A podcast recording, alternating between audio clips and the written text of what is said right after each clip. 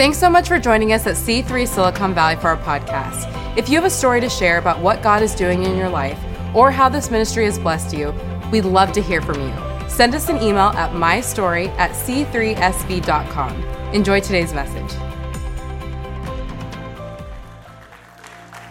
Are you ready for the preaching of God's word this morning? Wow, wasn't that incredible worship? This worship team are on fire, Pastor Carly. My goodness.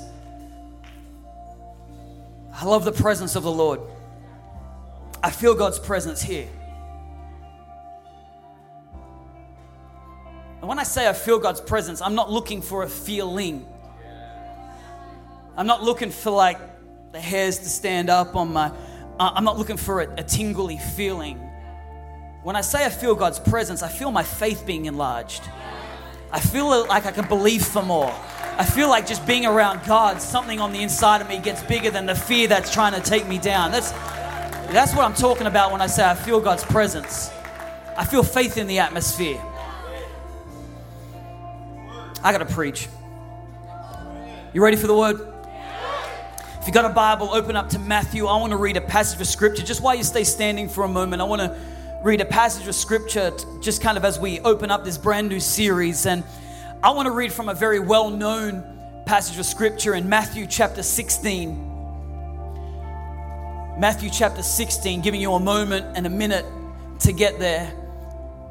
If there is a guy around you, a man around you, just just just maybe massage his shoulders because we had a men's weekend this weekend. It was rough. It was rough. Yeah, thanks AJ. It was rough, but man, there was something happened this weekend. I tell you, these, these men will never be the same. God showed up, and you feeling good, men? Give me some love. Come on, man. Where is it? Matthew chapter 16 and verse 13, it says, When Jesus came to the region of Caesarea Philippi, he asked his disciples, Who do people say that the Son of Man is?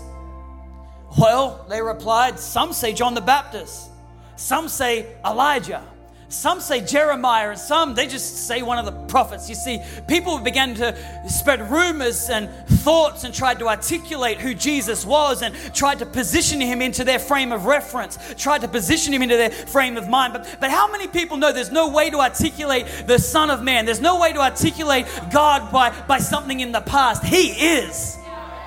He is. And then I like what Jesus goes on to say, he says, Then he asked them, But who do you say that I am? Simon Peter answered, You are the Messiah, the Son of the living God. Jesus replied, You are blessed, Simon, son of John, because my Father in heaven has revealed this to you. You did not learn this from any human being. He's like, This revelation came from God.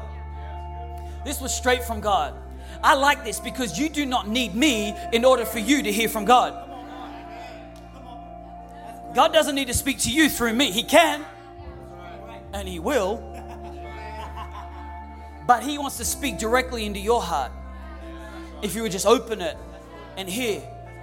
Now I say to you that you are Peter, which means rock, and upon this rock I will, everyone say, I will. I will build my church, and all the powers of hell will not conquer it. And I will give you the keys of the kingdom of heaven. Whatever you forbid on earth will be forbidden in heaven, and whatever you permit on earth will be permitted in heaven.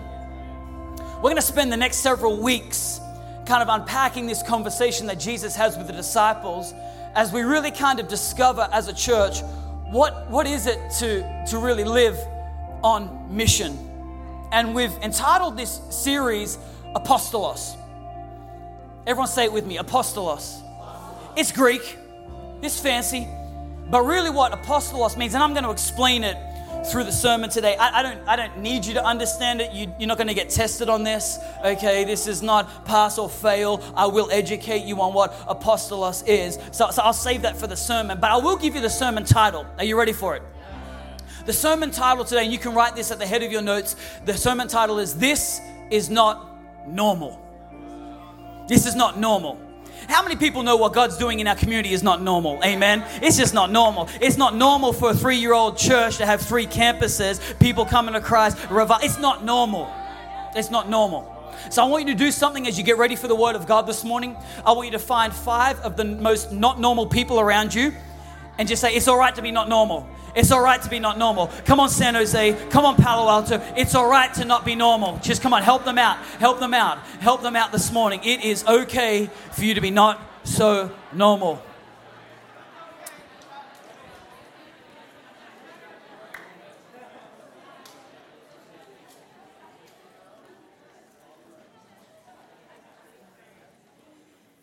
Things just ain't normal.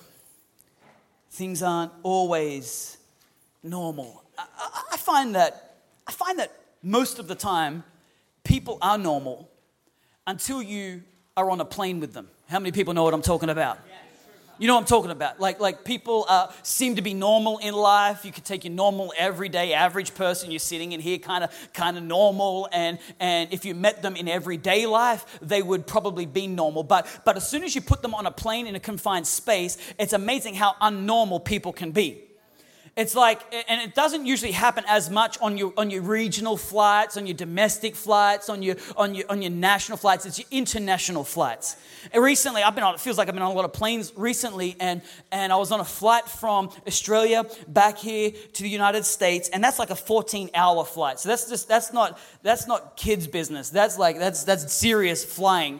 And, and I don't know why, but this plane was full of not normal people, especially the guy next to us. Now, on the line up to the plane, I thought, yeah, I was, I was, surveying the situation. I'm like, I'm really glad we got a normal flight today. No one looked too crazy. But then I had this guy who was sitting like a row across the aisle, and he was sitting in his seat. And he, it must have been his first flight ever because he's got the headphones on and he's laughing about the movie so loud and he's nudging people like they're watching the same movie. He's like, yeah and everyone's like, just like, what is this guy deal? I'm watching like like a serious movie, you know what I mean? And I feel like crying. I was watching Romeo and Juliet. No, anyway, but, but I'm watching a serious movie, and he's like laughing, and it gets to the point even when the movie finishes where he's still laughing as the credits are rolling, and he's just like, ah, like like he does that big sigh, like, man, that was a great experience, wasn't it, everybody? Everyone's like, man. And then he took it one step further. And after he finished his meal, he, he reclines his chair and he puts the blanket on, feet up. And, and, and as he's falling asleep, he started to let that little sound out called a snore. And you know, you know when they start, you've got like 30 seconds to get to sleep, otherwise, they're keeping you up the rest of the flight. It's like the sign. It's like, oh man, I better get to sleep. You start panicking and you put the eye patch on, you put the earbuds in. Like, I can't do it because it's getting louder and louder. And this guy was like a chronic snorer that was so loud. And at first, it's so frustrating. At first, you're annoyed. But then it gets to a point when it's that loud, it becomes humorous. You know, when everyone on the plane is having a joke and this guy has no idea. But then they wake up in the morning and you're like wretched. You're like, man, I just like, I hate you. You know, I know I'm a pastor, but right now, I don't care. But, but, but, but you wake up and, and he's just like, oh, you know what I mean? He's so fresh. He had his snoring all 14 hours, you know, and he's having a great time. But I find that there is situations in life that are not normal. And it's not just planes, it's parents. I'm a parent. Parents are not normal. Have you ever seen a parent talk to their newborn child? They don't speak normal. They always put on the voice, you know? It's like they can't help it. You just put a voice on. Teenagers are not normal. Amen. Any parents give me some help? I got a, got a child going into teenage years. My wife, she'll just she'll help me this morning preach. But teenagers, you know where there used to be a time where what was really popular were these bands called uh, WWJD bands. Does anybody remember that? What would Jesus do? All those who put their hand up have been saved for a couple of years now. But but but it used to fascinate me when when people would get into a situation and oh well, what would jesus do? I wanted to remind them you really want to know what jesus would have done? Because jesus would walk on water. Jesus would multiply food. Jesus would pay tax from fish money. Jesus jesus would do some pretty crazy stuff. Is that what you're asking jesus? What would you do in this situation? He'd get crazy. How many people know that? Look at your neighbor real quick and say you're not normal. In a good way in, in, in the best kind of way. I'm not trying to make enemies in my church. in the best way. You, you, you're not normal. And I say that because I do not think that Jesus' plan for our life is normalcy. I don't think he wants us to live normal. What even is normal? What is normal? You know, from Matthew's gospel, we see a conversation between Jesus and the disciples in which Jesus introduces the, the concept of the church.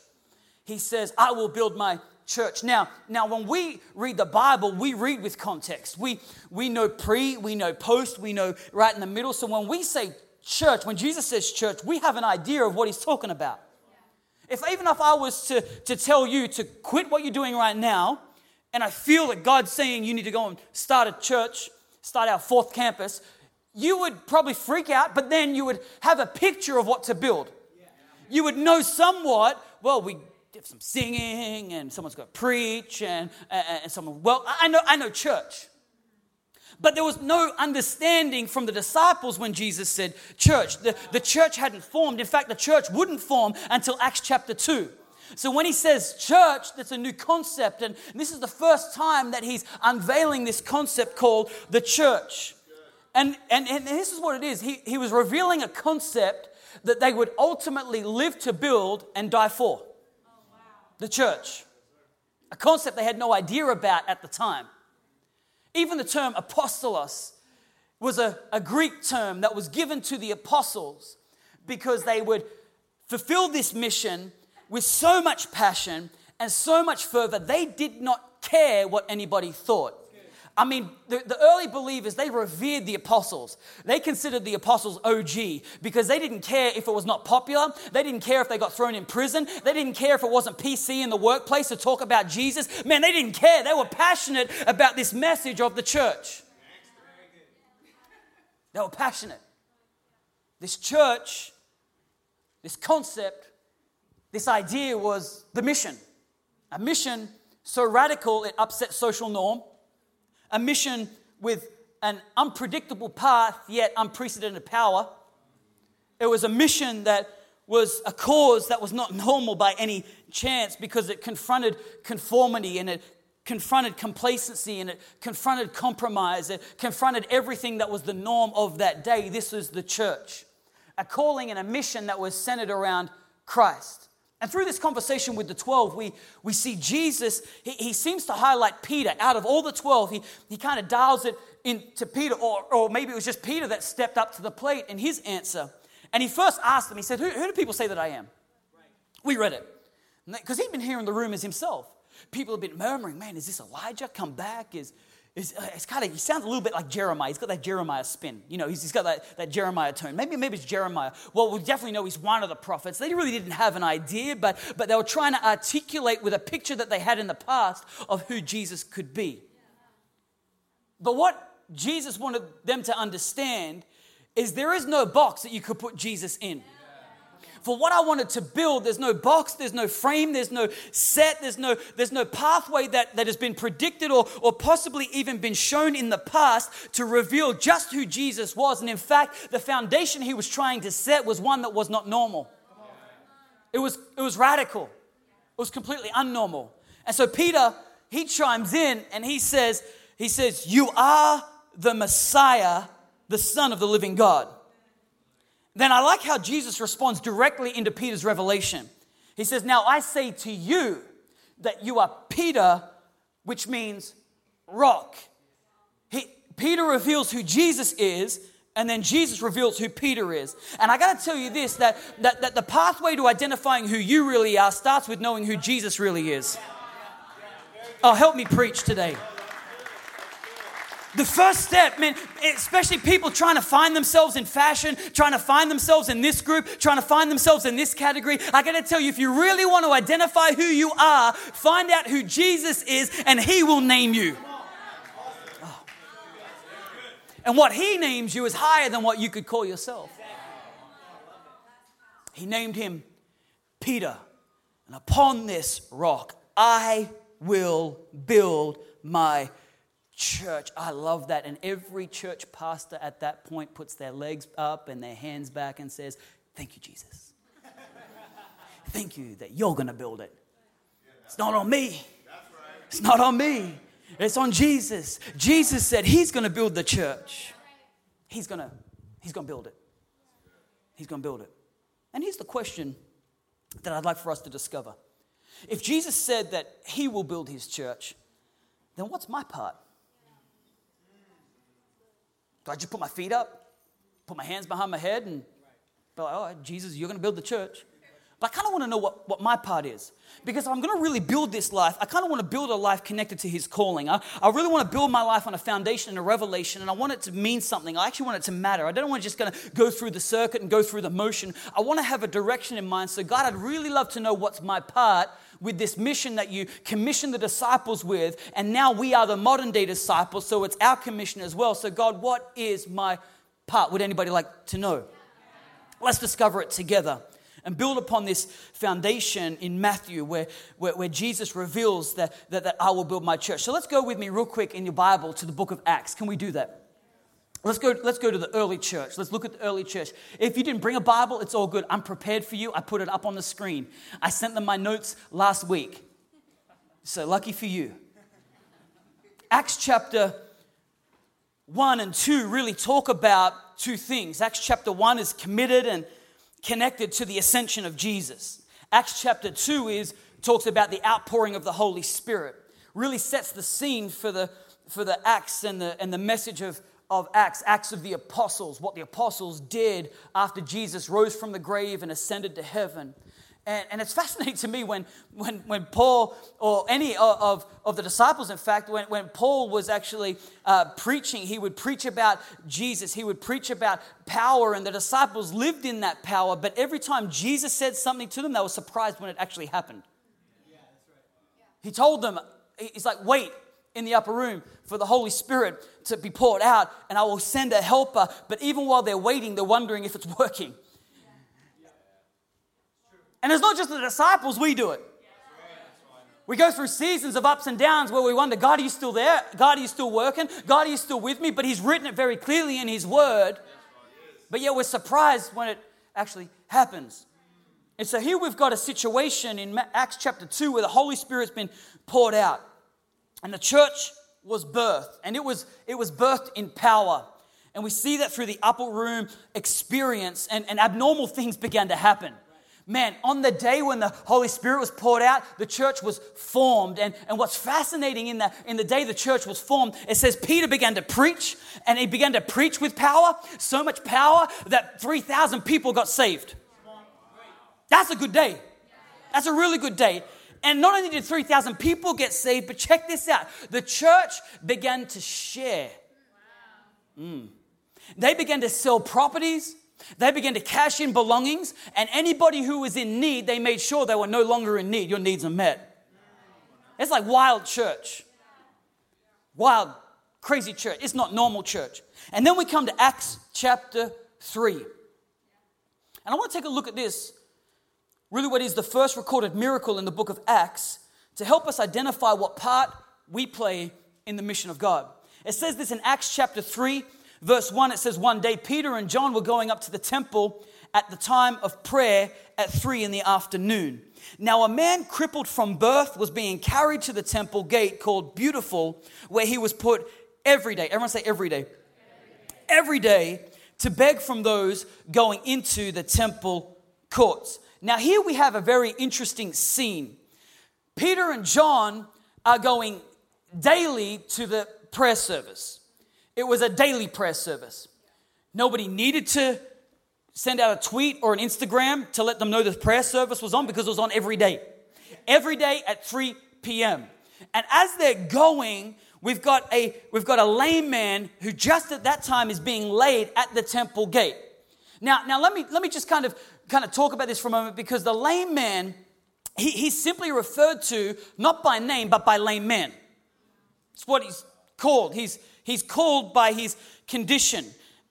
And, and, that's how life can be sometimes. It's indicative of life that we can often be categorized by our condition.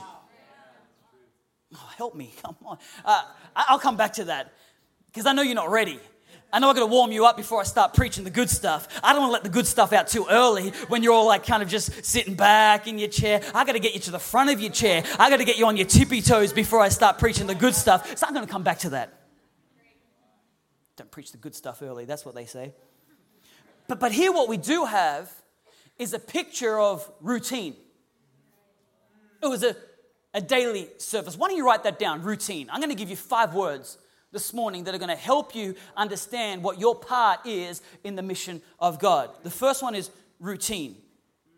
You know, Kira and I love to share the story of this church, just to share how three years ago God moved us from Australia and, and, and, to plant a church with his calling in mind, to start a church because it's a story of faith and uh, it's nothing short of miraculous what God's been doing. And, and but every time I share the story, I find that the dangers every time that, that come from possibly communicating on some level that in order to be greatly used by God, that God needs to take you out of your current place. And sometimes He does. Sometimes He has to shift you. But, but I feel like more often than not, God isn't so interested in, in, moving you out of your current situation as much as He's interested in moving in your current situation.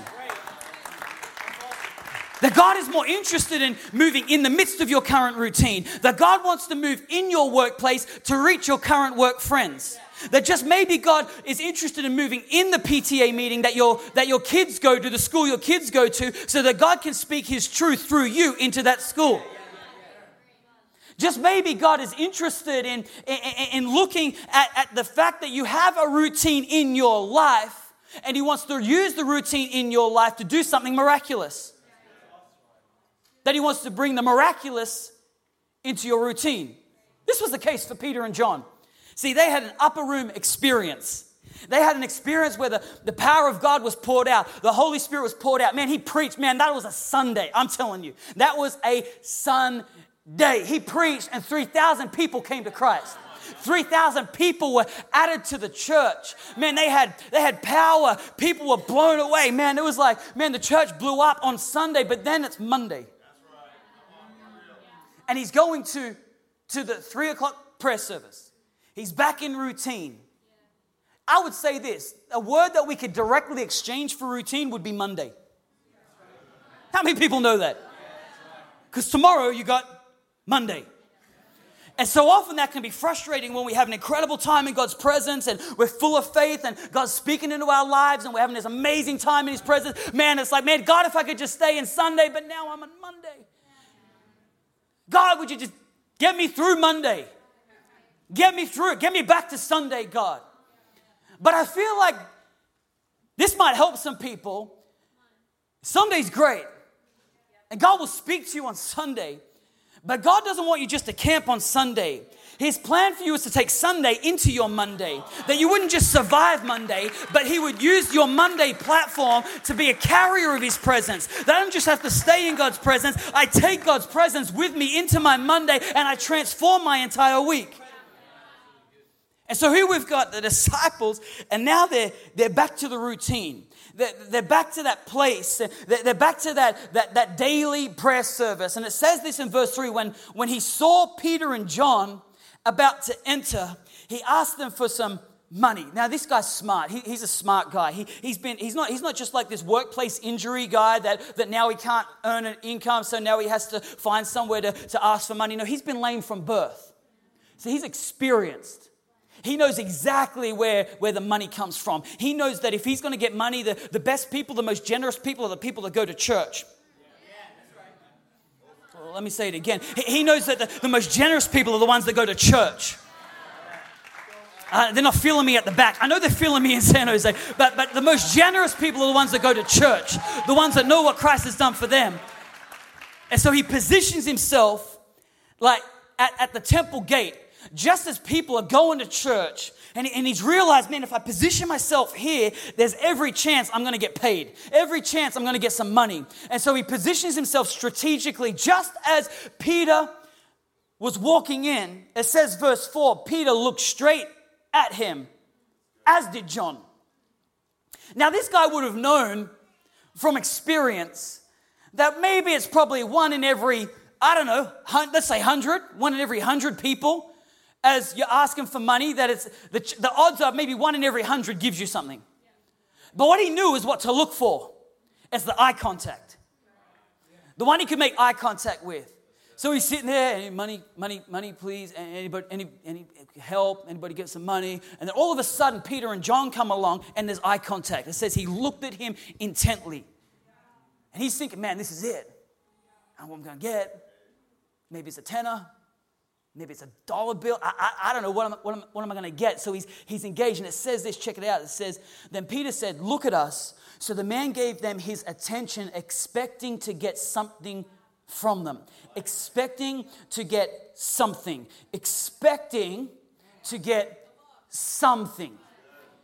This man had expectation, but it was misplaced expectation.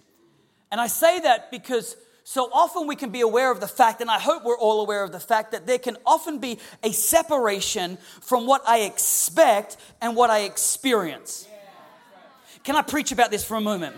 that there can be a separation from what I expect and from what I experience. I mean, this can happen in all kinds of scenarios. Take, take marriage, for instance. What you expect can da- drastically be different from what you experience. Kira experienced this. When we got married, she had an expectation, but her experience has been far above all of her expectations. Because she serves a God who can do abundantly, above everything you can ask, believe, or imagine, expectations and experience. But he had, ex- he had an expectation of something. In fact, he had a, a temporary expectation. And here's what happens in life when you have a, an expectation and, and an experience that's lower. The gap between your experience and your expectation is frustration. You just get frustrated because I had an expectation, but now my experience is lower than what I expected, and what I can develop is a, a deep disappointment. Can we consider for a moment the level of unmet expectations in this man's life? Can we just imagine that for a moment? That he has been lame since birth. There has been no time in his entire life where an expectation has been met. And often, I feel like our problem is that our expectation is always connected to our limitation. I'm trying to teach something. That our, that our expectation is so often connected to the limitation. And I don't know what your limitation is. Uh, maybe it depends on what your specific limitation is. For this guy, he was, he was lame, but, but maybe your limitation is fear. Maybe your limitation is shame of the past. Maybe your limitation is anxiety. Uh, maybe your limitation is anger. I, I don't know what your limitation is, but, but, but, but maybe you had an expectation. Even in marriage, you can have an expectation until death do us part. But your experience sometimes can be lower than your expectation. creates an unmet expectation. And what we inevitably do in life to cope with the disappointment of unmet expectation is we actually lower our expectation to meet our experience. We just lower it. Well, this is my expectation. Is my experience. I'm going to lower my expectation. Now, this is problematically because fundamentally, what you experience in life will determine the level of your expectation. So, what you expect will determine the level of your experience. So, what do we do? Because I can see it all the time. I see it with people coming to church. I see that in their minds, their expectation is that church is full of hateful, judgmental people. And so it's fascinating that sometimes that's what they experience. And maybe that was derived from a past experience. But then at the same time, I see people who come into church with a hopeful expectation that this is a place of hope, this is a place of life, that just maybe this is the answer for my current condition. And it's amazing how their experience matches their high expectation. I want you to write that down. Can we write that down? Expectation. It's word number two expectation. For this crippled man, he had lowered his expectation over time. His, he, his condition was, was crippled. He, he had to be carried around that was the routine of his, of his life. That was the condition of his life. And, and so when he encounters Peter and John, the level of his hope is that at most he could get a temporary fix. That was the something. He expected, he had expectation, but it was misplaced expectation because his hope was in something.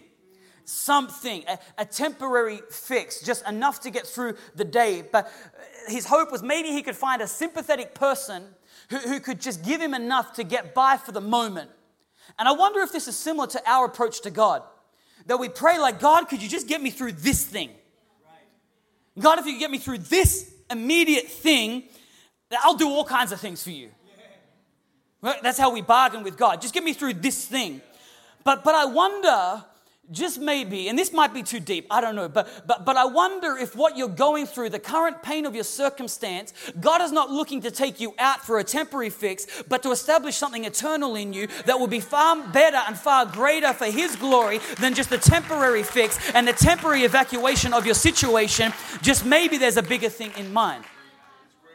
That requires that requires a deep knowledge.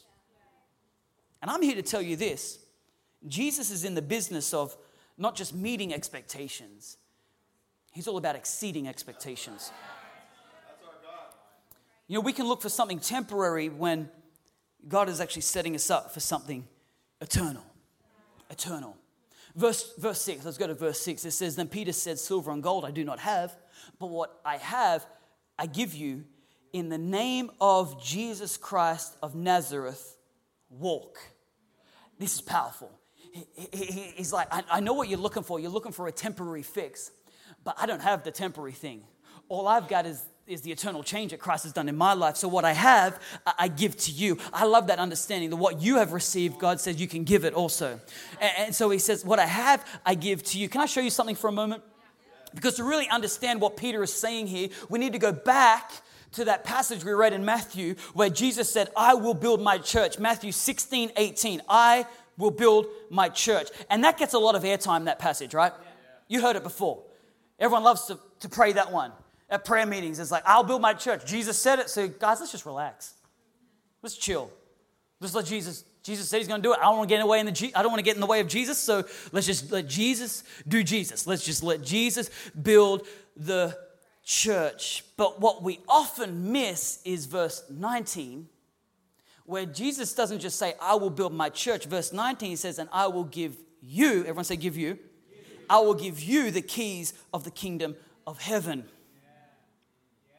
Whilst Jesus makes, Jesus makes it clear that he will build the church, he, he makes it equally clear that he gives us his authority to extend his kingdom.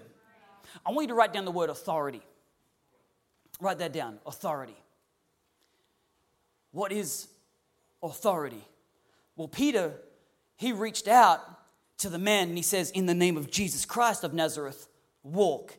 Peter here uses for the very first time the keys of the kingdom. He, for the first time, uh, back when Jesus said it, he said, I will give it. He hadn't given it, he let them know of a time that will come when the church will be birthed right in startup phase. It's like church startup right there. And maybe I'm talking your language now, but, but just as the, in the early days, even before it had any funding, here's the church just, just getting off the ground, just getting some traction. And, and now was the time for, for the gift that God was giving them to be released as the Holy Spirit came upon them. And here's the first time that that Peter begins to stretch out and, and operate in the keys of the kingdom. And he, and he says the word, he says, in Jesus' name. He says, in Jesus' name. Because Peter knew that all authority belonged to Jesus.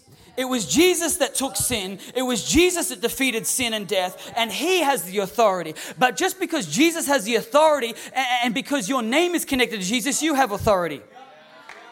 You know, while we were in, in Sydney, we had we were speaking at a conference, and, and, and as a speaker at the conference, they, they give you green room access. And, you know, I'm, I'm not too big on them usually, but, but, you know, when you're preaching a lot and you're talking a lot, it's really good to have a place where you can kind of get refreshed and you can kind of center yourself and unwind for a bit before you, you speak. And, and as we are in there, uh, my name was on there, uh, Kira's name was on there. But then I'm in there and I notice my girls are just in. They're just walking in. They help themselves to the food they, they were helping themselves to the fridge, getting the sodas out, and they're just walking in and out like they own the place. And I wanted to stop them and say, What did you girls do to deserve this? What have you done? Did you pay for this trip?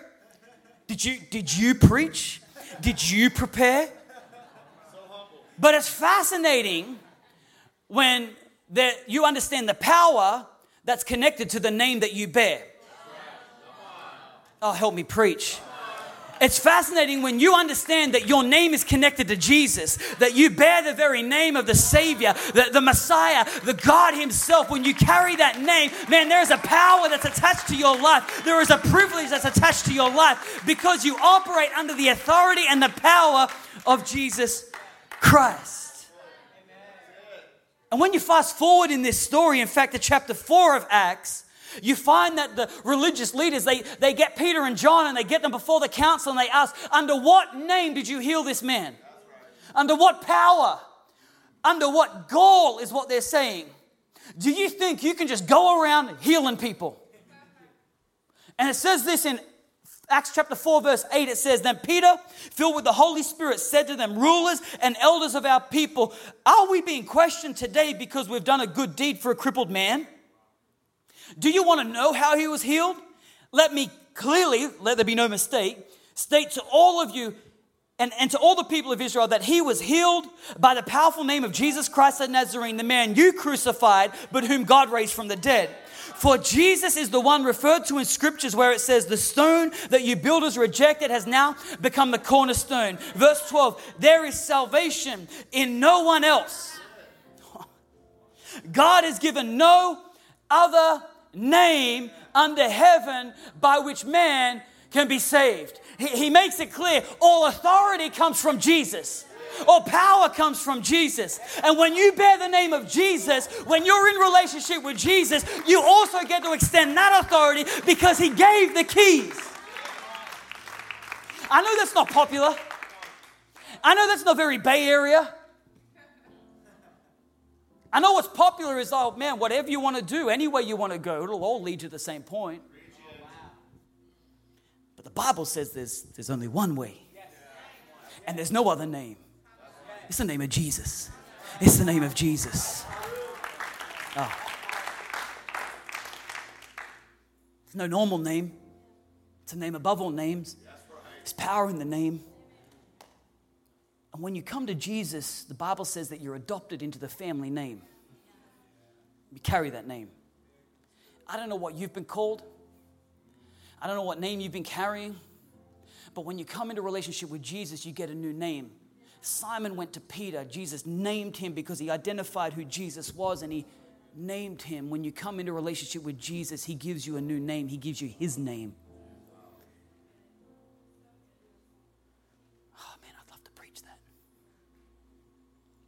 Verse 7, it goes on to say, taking him by the right hand, he helped him up. I have to make this point. Peter didn't just stop at words. Peter didn't just encourage him, he, he confronted his condition. He reached into his situation. And for there to be change, there needs to be confrontation. Could you write that word down? Confrontation. That's the fourth word confrontation. Because change comes in the midst of confrontation. God cannot change what you're not willing to confront. I feel like I'm ready to preach it now. Because we're often categorized by our condition. We're often labeled by our condition in life. We, we, we, often see ourselves through the condition of our life. We, we look at ourselves as divorced, or, or, we, or we categorize ourselves in, in, in, in, because of something that's happened in the past, and we, we put that condition as how we're categorized, and that's how we call ourselves. And the Bible didn't even give this guy a name, it's not recorded because he had taken on the persona of, of lame man. But what Jesus is trying to do is he's, he's trying to let us know that, yeah, he's going to build the church. You don't need to worry about it. I got it all planned. I'm going to I'm going to reach people. I'm going to share my grace. I'm going to love on people. I'm going to accept them just as they are. That's how the church is going to be built by grace. Not by you, by grace. By my grace. Your faith, but my grace. But what I'm going to give you is the keys of the kingdom to begin to unlock people as you begin to confront the condition of their life, as you begin to come up against the fact that they've categorized themselves as not being a part of the church, or they've categorized themselves as God doesn't love me, or they've categorized themselves as, as what they cannot do. You begin to unlock in their mind and reveal that what God did for you, He can do for them. Mm. Comfort can't change you. I talk to you like leaders for a moment? Because in leadership, a weak leader will just comfort people. I know that sounds contradictory. But a, le- a weak leader will pacify people, will, will just comfort people to win people. But the people never grow because you never confronted the condition that got them into that place. But if you're going to be a real leader and really love people, confrontation shows that you care. Because when you care for them, you're willing to confront them to take them beyond their current place of limitation in their life, to take them to the place that God has for them.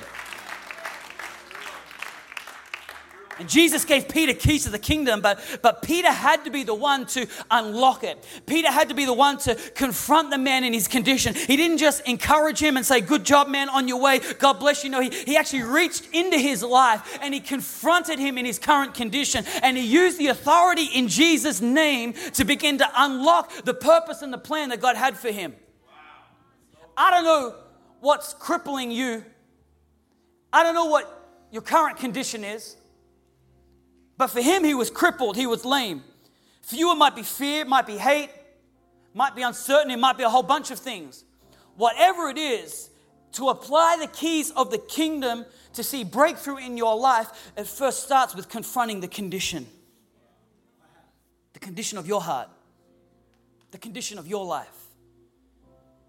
And look what happens, verse 7 says, Taking by the right hand, he helped him up, and instantly the man's feet and ankles became strong. Instantly, instantly he was healed. This is not normal. This is not a normal interaction for this man on this day. He's been doing this from birth. We don't know how old he is, but let's just assume he's 20. For 20 years, this is not normal. For 20 years, he's had the same response. For 20 years, it's been a temporary fix, but on this day, something not, not normal happens, and instantly he was healed. Instantly he was healed. Another version says, as he stood to his feet, he was healed. Without reaching into his condition and pulling him to his feet, the healing wouldn't have taken place. He had to actually get beyond himself and reach into the condition. Can we write down that word healed? Healed. Healed.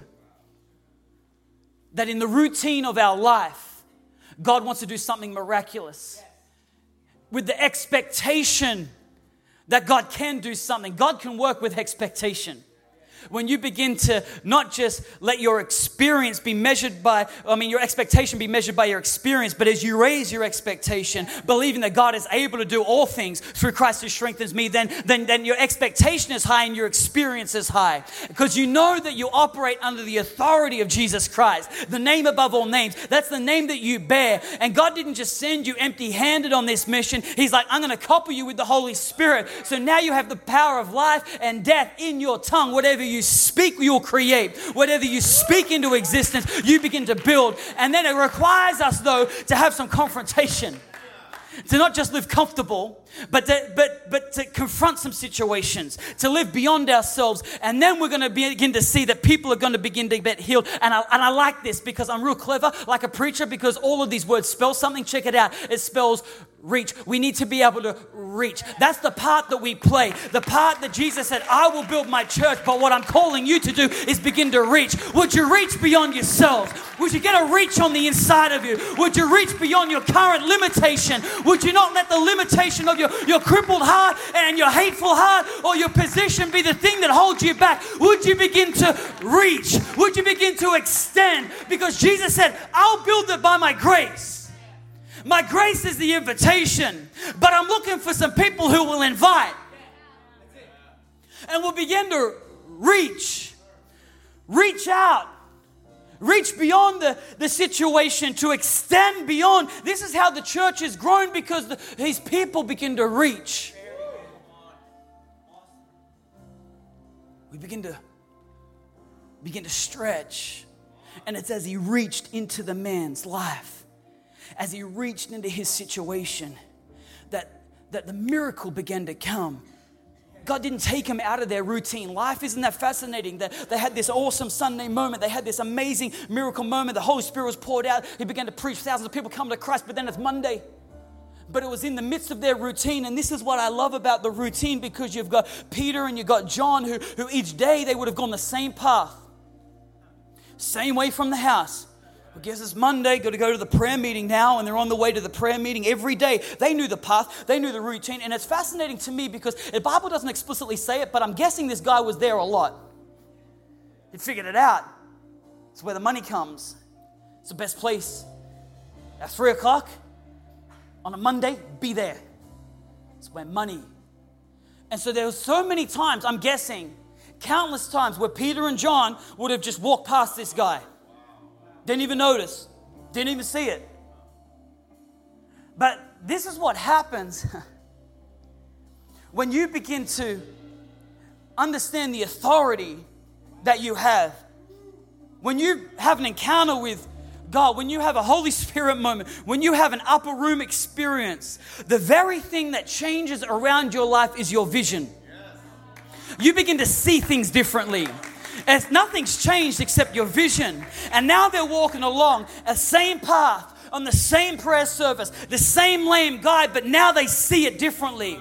And they begin to see with hope. They begin to see with a new expectation. They begin to see that I don't have anything to give anymore. What I've got is the very name of Jesus Christ, who can reach beyond my situation, reach beyond my circumstance, and begin to reach into their world. And I can bring a change if I would just confront the situation, if I would just get beyond myself, and I would get to a place of hope. What Christ has done in me, if He can do it in me, He can do it in you. Get up and walk. Get up and walk. Rise to your feet. What Christ has done for me, He can do for you. Reach. Reach. Reach beyond yourself. You begin to see your routine differently. No longer is Monday about turning up to this work and I got to turn up to this job and I got to deal with the drama. I got to deal with the dilemmas. I got to deal with the delinquents. I got to deal with all the stuff. I got to deal with it. No, no, no. No longer do you see yourself as entitled. Well, my job owes me this much time off, and my, my job owes me this. Don't they know how hard I've been working here? That's entitled. You owe me. You see from an entrusted point of view where I'm so thankful for the provision that you've given me, God. Every step, I'm thankful that you gave me a job. And God, that you can use this platform for your glory. God, would you create opportunities today for me to see things differently? Lord, let me see how I can reach beyond myself and reach into my co workers, reach into my family, begin to reach. Begin to reach. I got to close. But I do know this that for us to get to a place where we can reach, we first have to be reached. We first have to be reached because we're all crippled by some condition. The Bible calls it sin. There's all, all of a condition where we're crippled. But this is what I love about God's grace and salvation is it's never man coming to God, it's God coming to man. That He reached into our circumstance, He reached into our life, and He's reaching today. He's reaching today and He wants to pull you out of that funk. He wants to pull you out of that situation. He wants to pull you out of that past, that hurt, that pain. He wants to pull you out of that shame and that guilt. He wants to pull you out of that viewpoint. He wants to pull you out of that condition. And He wants to redeem your life, restore your life, and set you on a path and a trajectory that He planned all along. He wants to set you on the path, but it requires you receiving the reach. Thanks for listening to our podcast. For more information about C3 Silicon Valley, to plan your visit, or to support this ministry financially, visit us at c3sv.com.